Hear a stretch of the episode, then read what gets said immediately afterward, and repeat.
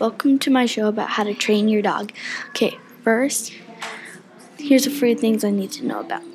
We're gonna do a few things and maybe more. Okay, so first, the simple things. If you want them to go in a sit, put the treat right over their nose and wait until their butt goes down, and that's a sit.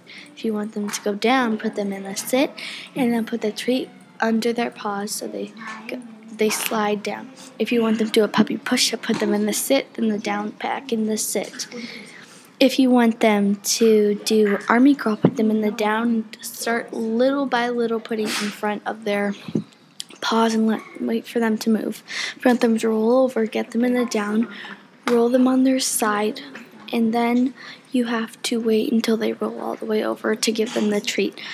Okay, that's all the simple stuff. Now this is hard. If you want them to jump over, if you want them to give jump over something, um, put it over whatever you want them to do, and just like don't don't put it like in between two things so they don't walk around it.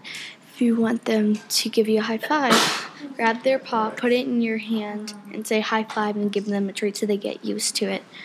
And if you want them to do chase their tail, put them put the treat behind their um, tail and spin it around so they move.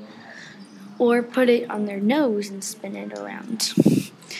And those that's the medium stuff. Now this is the hard stuff. If you want them to go on their hind legs, put it very far away above their nose. If you want them to do a jump and land on two feet, put above their nose, grab their paws, and just hold them. If you want them to dance, grab their paws and just move them around and hold onto them so they don't fall. Okay.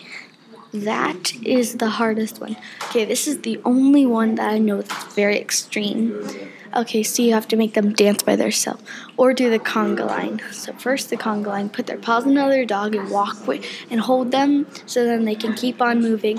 And if you want them to walk by themselves, hold them a little bit and then start walking them and then put them like on a flat, a soft surface so they don't fall. Okay, back to the conga line. The conga line looks hilarious. You should really look it up. Well, thanks for watching the dog training show. Adios, muchachos, and have your and your dogs have a great day. Bye.